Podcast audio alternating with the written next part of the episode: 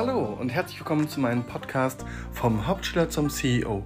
Mein Name ist Tarek Heituk und in meinem Podcast geht es meistens darum, wie man gründet, aber auch wie ich gegründet habe und wie auch andere gründen können. Denn mit wenig Mitteln kann man meistens viel erreichen und auch aus den Fehlern, die man macht, kann man meistens sehr, sehr gut lernen.